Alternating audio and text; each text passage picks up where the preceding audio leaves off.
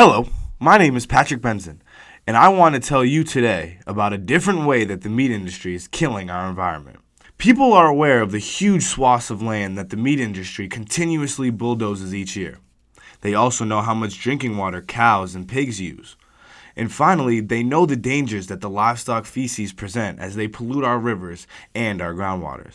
However, what most people do not know is the huge toll that the meat industry has on those who consume meat. I will first talk briefly about the significant impact that the meat industry has on our world's natural resources. And then I will discuss with today's guest the effects that veganism can have not only to help the environment, but also the effects it has on individual people as well. Firstly, the livestock take up massive amounts of land, food, and water. For example, according to scientists at the Smithsonian Institution, seven football fields worth of land is bulldozed every single minute to create more room for farmed animals and the crops to feed them. Of all the agricultural land in the U.S., 80% is used to raise animals for food and for the grain to feed them. That's almost half the total land mass of the lower 48 states. These livestock also need massive amounts of food. For example, in order for pigs to grow from a measly 100 pounds to their full size of 240 pounds, each individual hog consumes more than 500 pounds of grain, corn, and soybeans a day. This means that across the United States, pigs eat tens of millions of tons of feed every year. To wash down all that food, livestock need drinking water. Chickens, pigs, cattle, and other animals raised for food are the primary consumers of water in the U.S. A single pig consumes 21 gallons of drinking water per day, while a cow on a dairy farm drinks as much as 50 gallons daily. It takes more than 2,400 gallons of water to produce one pound of cow flesh, whereas it only takes 180 gallons of water to make one pound of whole wheat flour.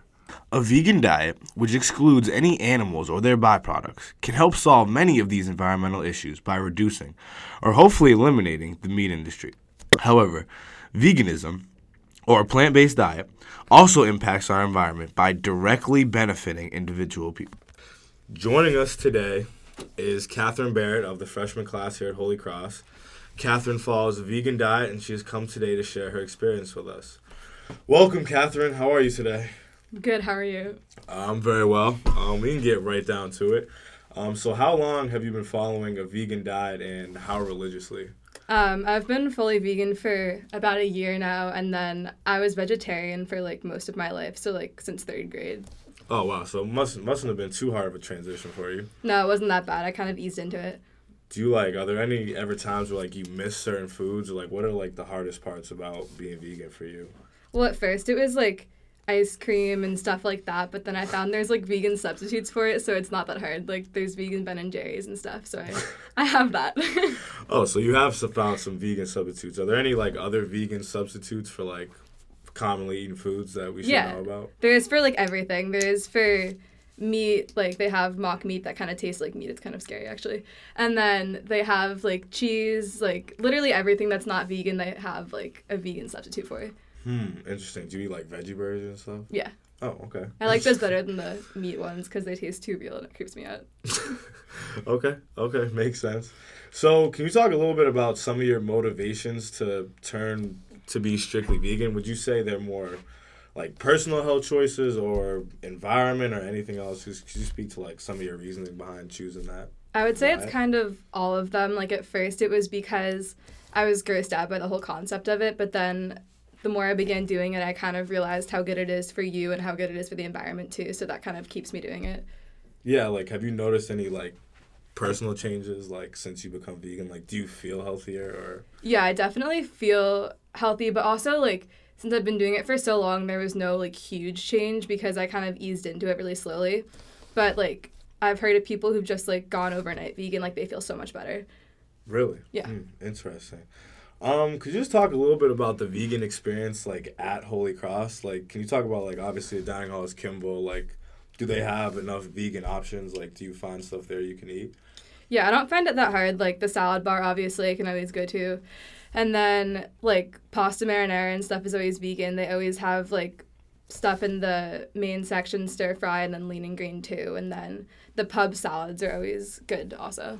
Hmm, interesting. Because I kind of picture when I think of vegans, I kind of picture you running off to Whole Foods every night, stacking your fridge. Like, would you find being vegan like more expensive? Um, it doesn't have to be because like the most basic foods, like if you think of like people in Africa, what they eat is like rice and beans, and like that's the cheapest food in the world, and that's that's vegan. So you honestly could be like vegan on a really cheap budget, but at the same time, like you can make it expensive really easily too because like juice bars and stuff are expensive to go to those. Um, would you say there's like a vegan community at Holy Cross? Like, do you have like a lot of friends who are vegan or any friends who are vegan really?